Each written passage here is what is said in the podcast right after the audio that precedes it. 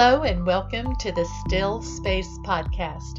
I'm your host, Executive Coach Mary Lee Gannon, where my guests and I share fun and simple strategies to manage yourself so that you can show up the way you want in work, relationships, and life, and not default to past behaviors that leave you disappointed. The Still Space is where you learn to take an intentional moment to challenge habitual assumptions that hold you back with enlightened truths that boost your genius. We transform drama, resentment, doubt, unmet expectations, and self-sabotage to executive presence, self-control, deep sleep, healthy choices, and more connection with people who matter while it still matters. It's time. I invite you to subscribe to this podcast and get any of my free publications at my website, Mary Lee Gannon dot com, where you can also learn more about working with me. Hi, Mindful Leader. This is episode number twenty-three of the Still Space Podcast, part three of my twenty-eight best tips for mindful leadership and life satisfaction. I've been so excited to go through these tips with you because they are right from my firsthand experience in my leadership and my experience with my clients. And when I started this series, I was a little apprehensive sharing some of my inner thoughts regarding my past and my present and my thoughts of my leadership in the future.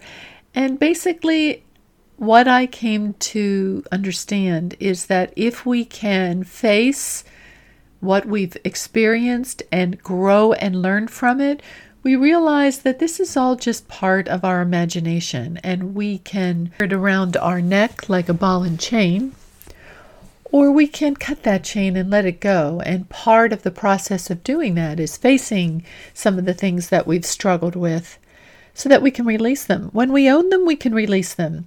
When we're averting from them, when we're pushing them away, when we're afraid to turn around and face them, they just nip at our heels forever. So I'm happy and honored to share this journey with you, and that you're interested and that you're following, and very proud of you that you're growing and learning yourself. These are the very things that I work on with my clients so that they can have the freedom of not carrying around all of these heavy thoughts that hold them back. We're going to start with tip number fifteen today. When we can look at ourselves in the eye and not expect to be perfect, we give ourselves room to be human and walk in the shoes of others. When we try on a lot of different shoes, we become grateful that they're not all the same size. Do you remember a time, or maybe it's now for you, that you're working very hard and you're trying to put on this image of perfection, or overworking things because you just don't want to move on or move outside of your comfort zone and do something that really is challenging for you? That's hard. I remember doing this myself. I remember thinking that, well, if I just work harder, this will all work out. If I work longer hours, all of this oppression that I'm feeling right now, trying to take care of my family, trying to take care of my child with a developmental disability, trying to fit it all in. If I just keep working harder, that'll be the answer. And you know what? That's not the answer. And I help my clients see this. Of course, working very hard helps you get recognized, helps you learn things, but the strategies that got you to a certain level are not what's going to take you to the next level. So I can't tell you how many people I talk to that say, you know, I'm working harder than anybody here, and that other person got the promotion. Well, that other person asked for a promotion and created the job description for that promotion and positioned themselves with a value proposition that actually showed the manager how the company would save more money if they were doing that role. That kind of moxie and savvy doesn't come from playing small. It comes from playing big. Well, how do we play big when we have all this doubt and cynicism in the way? We do that by looking ourselves in the eye and saying, you know what? It's time to let go of X. Insert for you, whatever that would be, right now for you, write it down. What is it time to let go of? What season has passed that you no longer want to drag around with you as it continues to weigh you down? It's hard, but doing it is freedom. I had advanced pretty quickly in corporate America. I was very good at my work, and it was recognized, and recruiters were calling me, and I had a very nice career. But I realized, you know, this is about mindful leadership and a satisfied life, that on the personal side of my life, I wasn't that happy. I had a great family, but I didn't have personal love in my life. I wasn't connecting romantically to find someone, my life partner for the rest of my life. I was hurt. My first marriage and the demise of it just brought me to my knees. So I wasn't sure if I was really ready to trust again. So I didn't trust myself first. And I think when you first come out of a divorce, and, and please forgive yourself for this if this is the case, if you haven't been loved for a very long time, you need a lot of attention when you finally put that behind you. And I dated a lot of people that probably weren't right for me, but I just needed somebody in my life. I had been neglected for so long. It was nice to go out. It was nice to have attention. And But in the back of my mind, I knew none of the people that I had been dating were my life partner. It just felt good to actually have someone there. And that's okay. Good for now is okay, because we have to take care of ourselves. But I knew it wasn't really what I needed. And I had to look myself in the eye and say, okay, Mary Lee, what are you willing to let go of? What can you let go of so that you can actually usher in a good sense of loving, a good relationship, someone who is like you, shares the same values that you do? And I really struggled with this for a very long time, and I worked on it mindfully, examined myself, and I had to admit I had put up a guard. I didn't want anybody in too close because I didn't want to feel that pain ever again. And so I was attracting people into my life who were very happy to let me just stay in that space. I'm a leader. I organized things. I ran everything in the relationship, where we were going, what we were doing. I didn't want to lead the relationship. I wanted somebody who was maybe going to be leading that for me, maybe wanted to take care of me, not leaving me to take care of everything. But I wasn't attracting that into my life. So I had to look in the eye and say, you know what? You're not being very vulnerable. You're putting out there that you will take care of everything. You're not really putting out there who you really are. And who was I at my heart, at my soul? I'm I'm very innocent. I'm very naive by nature. And none of that was coming through because I had become very good at putting up the guard. And it took work to tear down those fences, to be human, to be able to look myself in the eye and say, you don't have to pretend like you have it all together. It's okay.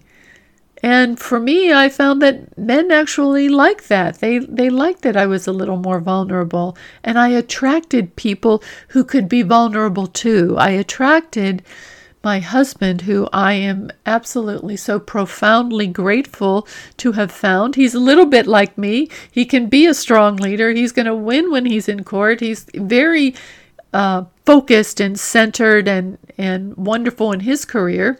So sometimes we butt heads.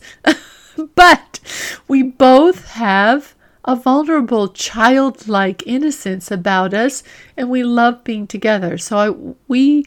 found our match by being vulnerable. And that is hard, but it's also fulfilling, because if we don't do that, what do you find? You find that you're busy, but you're numb, that you're not really fulfilled, you're not really satisfied. And I talk heavily about satisfaction because everybody out there is telling you how you should thrive and push yourself. And I think just to be satisfied is happiness, to be very content where you are. I don't consider myself having to thrive in my marriage. I'm satisfied in my marriage. I'm very happy in my marriage. That to me is fulfillment. Not looking for what's around the corner. How can we keep ourselves stimulated? We are very engaged with each other.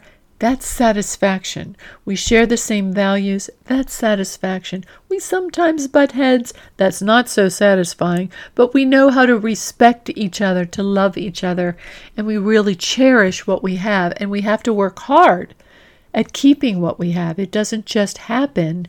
It takes a commitment.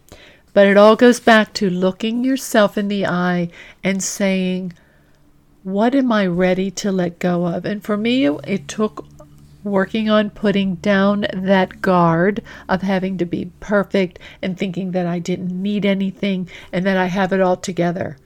And I don't have it all together all the time, but I'm still awesome. Tip number sixteen. Executive presence is the ability to observe yourself from a mindful third-party perspective and like what you see. Let me repeat that. Like what you see. There is an art, and only humans can do this, or the only species that can do this, to mindfully view yourself like a fly on the wall watching yourself. No emotion, no judgment, no anticipation, just observing what you're doing, thinking, feeling, saying in the moment. Executive presence is being able to do that in your career and like what you see. Think of all the highly placed people that you admire. They are not emotional. They're good under fire. They have grace. They have grace under fire. They know how to lead not from a personal agenda. They transcend that. They transcend bureaucracy, posturing, cynicism.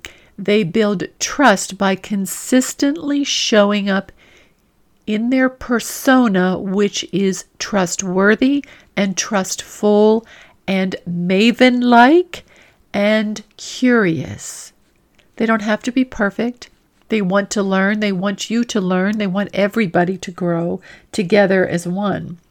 And your presence, your executive presence, personal presence, relationship presence, it grows into satisfaction when you are happy with what you see.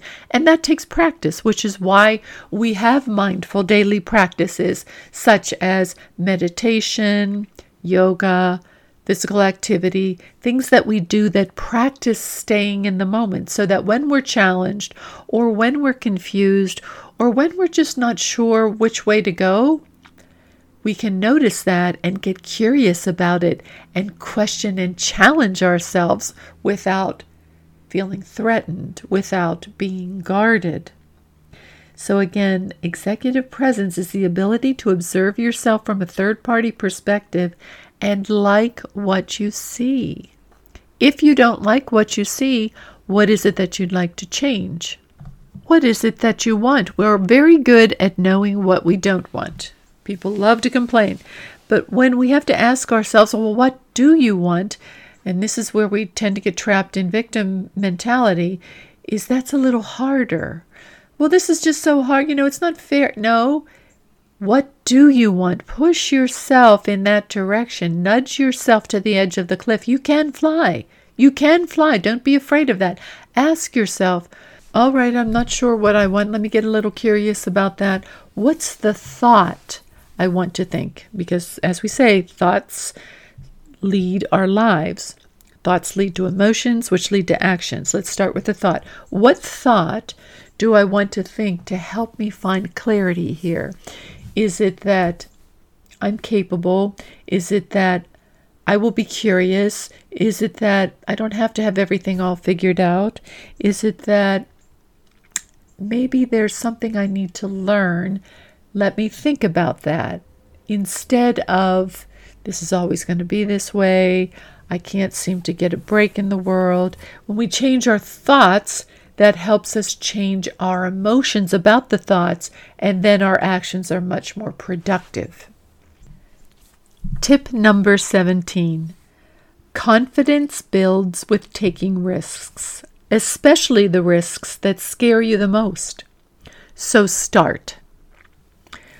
I know this all too well, because when I had my four little children under seven years old and I realized I had to become the primary provider and the sole provider of those children, it was scary. I had a degree at which I could maybe earn thirty thousand dollars a year, and that was not going to carry my whole family. And I applied for jobs that I wasn't qualified for on paper.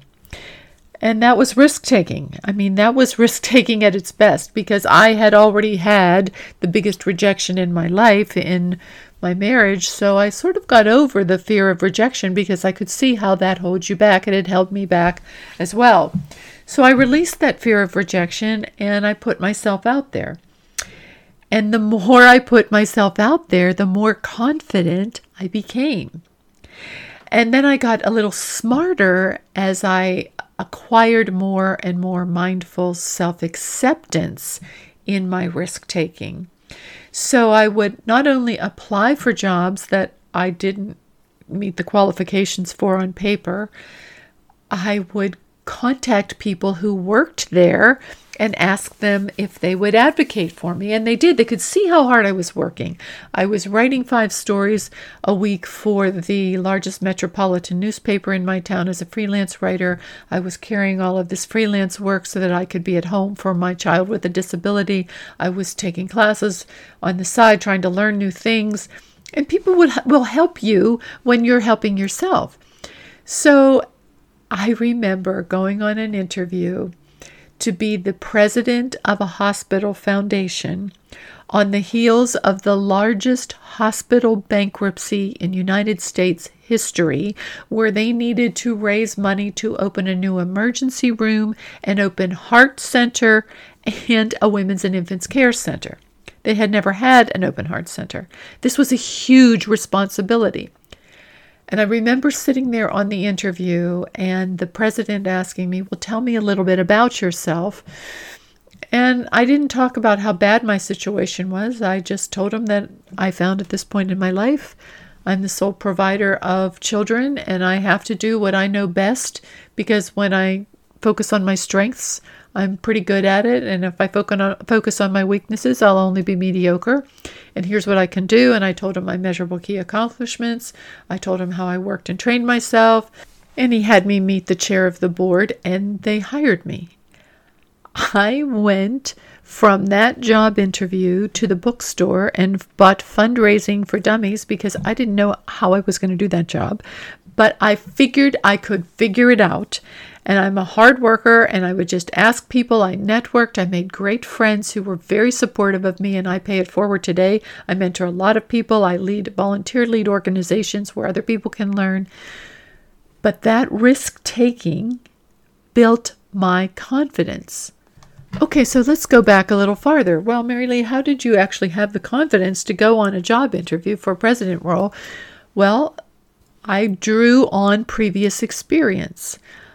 I had been writing at home, doing some volunteer writing. I love to write.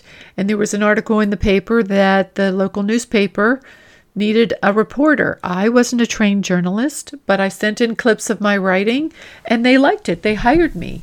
And that built my moxie a little bit more about my capabilities. I then became a grant writer, et cetera.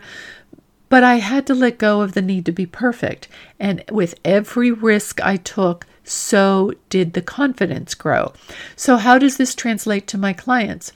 A lot of them come to me not understanding why they're stuck, not understanding how life can be so hard, why they've been skipped over, and they feel that it hasn't been fair, and it probably hasn't. However, I help them own their role in how they've been showing up when they are stuck in that mindset, and how you can take that mindset and focus on the thoughts that you have been thinking, identify those, and learn to replace those with thoughts that better serve you, that then lead to emotions that up your mojo, that up your confidence, that up your self-esteem, so that you show up with actions that are hireable and promotable in that space, in the still space where you re-examine yourself. you're able to find that core you, that part of you that has been winning at everything else that you've won at in your life. You reconnect with it. It's there. It's already there. We don't need to develop it. We need to rediscover it and refine it. It is there. Again, confidence builds with taking risks. What risks? And write one down right now. What risk will you take today that you have been a little bit afraid to do? I bet you can do it.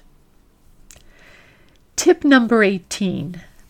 Boundaries are imaginary lines between what you will and will not allow. Start drawing them around your well-being. And what does that mean? How many times have you really wanted to work out, but you didn't? You had something else to do. Or you wanted to meditate or try yoga, but you were too busy. Or you wanted to slow down and make yourself a very nice cup of tea, cup of coffee, call a friend just to chat. But no, you didn't have time for that because you were too busy. This is precisely where you need a boundary around yourself and all of the things that you're, the thoughts, those thoughts that you're telling yourself of I'm too busy, a boundary around your well-being, keeping you from those thoughts that don't serve you until you can identify how you want to change those thoughts. So the boundary that you might put in place is, I have a Flow on the Go guide, and actually if you email me, I will send it to you. Uh, it's a wonderful tool. I give it to my clients. I'm happy to give it to any of you. Feel free to email me at Mary Lee at Mary Lee Gannon dot com. It's a sheet that you can run off on your uh, printer or copier, and it's fun. It's colorful. It helps you look at your well-being week at a glance. What routines are you going to do today? Is it a mindful walk? Is it prayer? Is it meditation? Whatever it is, that you track this.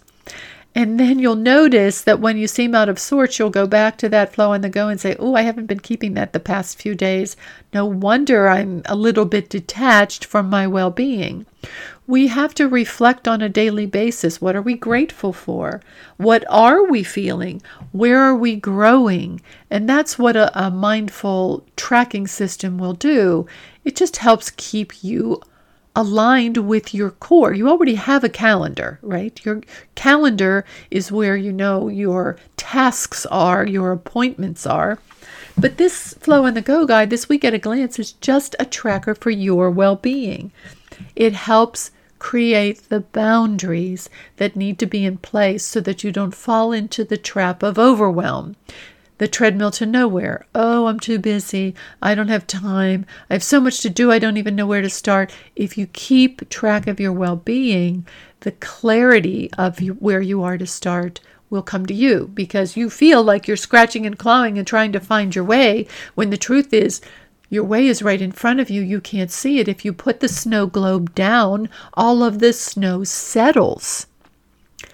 Tracking your well-being helps you put down the snow globe so that you can see what is right in front of you, that is pulling you, that is calling you, that is exciting for you. And that dovetails with tip number nineteen, which is lack of time is simply a lack of boundaries between what is on your list of goals and what is not. Say no more often. No is a complete sentence. You don't have to make an excuse. Well, no, I can't do that today. I have to take the children here. No, I won't be able to do that. I'm working on this right. No, I'm not able to do that. Boundaries are really helpful, especially at work. And here's an example of how you can use them at work. Somebody wants you at a meeting, on a committee, to do work on a project that is not in alignment with your goals. You don't own the outcome of that. You may be a great person to have around, but it's you're not having time to work on that because your goals are set forth and you can hardly find the time to do those as it is. So if you're not going to bring value on a project, on a team, at a meeting, they just you know, death by meeting. We just want everybody there all the time. We have meetings on our calendars all day long. a good thing that you can say is, you know, I've thought about this and I'm not sure that I can really bring value here.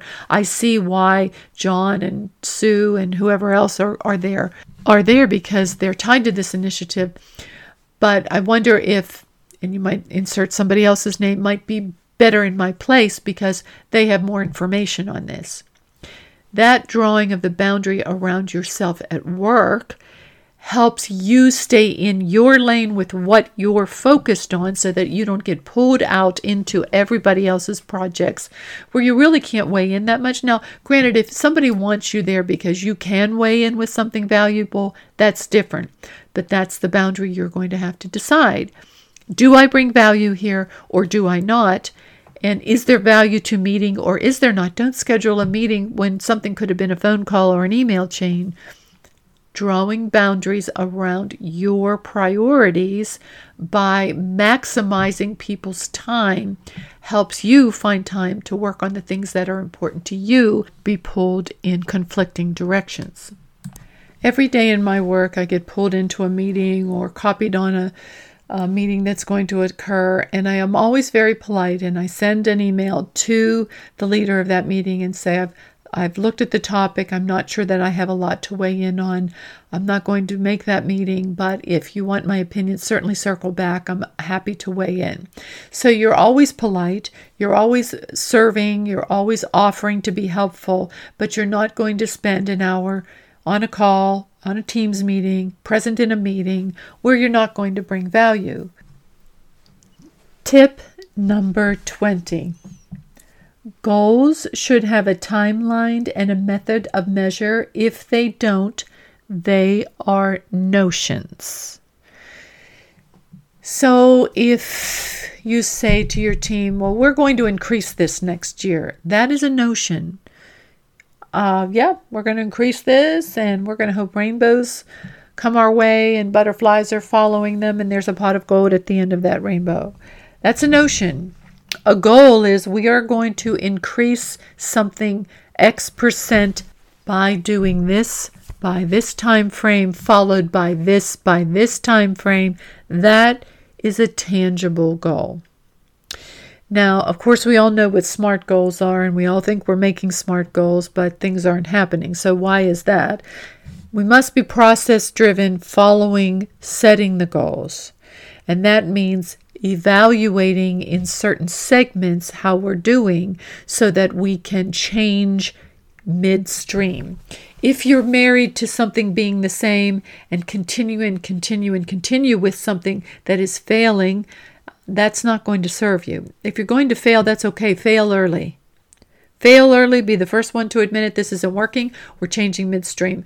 I think my team is probably ready to kill me a lot of the times because I like to change midstream often. When I see the variables changing, be flexible. Be agile. Be ready to change in a moment's notice. When COVID first hit, most people in the fundraising realm in healthcare did not want to fundraise because, oh, it's COVID. We can't raise any fund. We started fundraising immediately because we need we needed home oxygen. We had patients that couldn't be discharged from the hospital because they couldn't afford that. We had employees in crisis, patients in crisis, and we were the first anywhere to start fundraising for COVID, and we won awards for it. We raised um, a lot of money. We were able to help our employees in crisis. So, but that was risk-taking, right? Oh, I might fail. Well, if we fundraise and people don't like what we're doing, we'll stop fundraising. Nobody died or got hurt. We were willing to take the risks, but we set goals. Okay, we're going to launch this campaign. We hope to raise this amount of money. We told everybody that all of our constituents were trying to raise this amount. Uh, and as we got closer and closer, we kept them up to date with where we were. And little angels dropped in and, and made sure we hit those goals every step of the way. So, but that took agility and it took setting measurable goals with a process and method of evaluation associated with it and not hoping and setting, well, it would be great if this worked out very linearly, scripting it down on paper so that everybody knew what was happening and when, and oh, well, if it's not going well, we'll aim again and fire, we'll reevaluate. Ready, aim, Fire, evaluate again. I see this a lot in the workforce, is that a lot of leaders are very visionary. They have great ideas, but the people who really excel and are fulfilled by their work and are noticed, identified, and highly recruited are the strategic executors. That's a Harvard Business Review term that I think is very worthwhile. Be a strategic executor. It's not enough to have vision. You have to know how to get there. And that involves surrounding yourself with the right people and measuring along the way what you're doing. And if it's not working, changing. In order to do that, you can't be married to anything. You have to allow. And how do we allow? By remaining open. And how do we remain open? By practicing mindful strategies in a still space where we can allow the clearing to come our way. You know, this isn't working out the way I had hoped. I wonder what I'm missing here. Let me just take a deep breath. In two, three, four, five. Hold two, three, four, five. Exhale two, three, four, five. Calm two, three, four, five. If I could do this again, where would I start? Who might I ask? What resources might need to be there? What have I learned? What do I want to do differently? On my Flow on the Go guide that I had just mentioned previously, on Friday afternoon, you ask yourself, what's working? What's not working? What do I want to do differently? And you write it down. And from that process, you then go into a thought redesign. What thought had I been carrying around with me that may have been holding me back? What do I want to convert that thought to in the next week? And this helps drive the opening and the clearing that you're looking for. And then on Sunday night, I have you on the other side of the Flow and the Go guide, do a brain dump, a thought download, where you just put everything down that's in your head. Just get it out of your head to help you find that clearing. It's not like you need to do one more thing. You need to clear the dust out of the way. Put the snow globe down, let the snow settle. And when you can get that stuff out of your head, get it down on paper, it becomes much more tactile, much more linear, much more actionable, and not so emotionally overwhelming.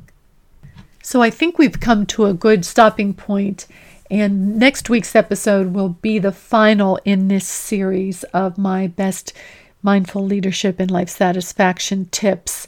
I hope you found something actionable today that you can take away with you and apply. And if you'd like that Flow on the Go guide that I share with my clients and they keep religiously to keep their well-being in track, I'm happy to email it to you. Just send me an email at Mary Lee at Mary Lee Gannon dot com and I will be happy to send it to you, because I want you to have a mindful life and mindful satisfaction. Most of you know that I work by day as the C E O of a thirty-one million dollars organization, and I coach a handful of clients in the evening. Now I have taken the tenets of mindful leadership and put that into a training program so that you can fast track your career leadership while also balancing that with a good night's sleep, healthy eating habits, and close relationships.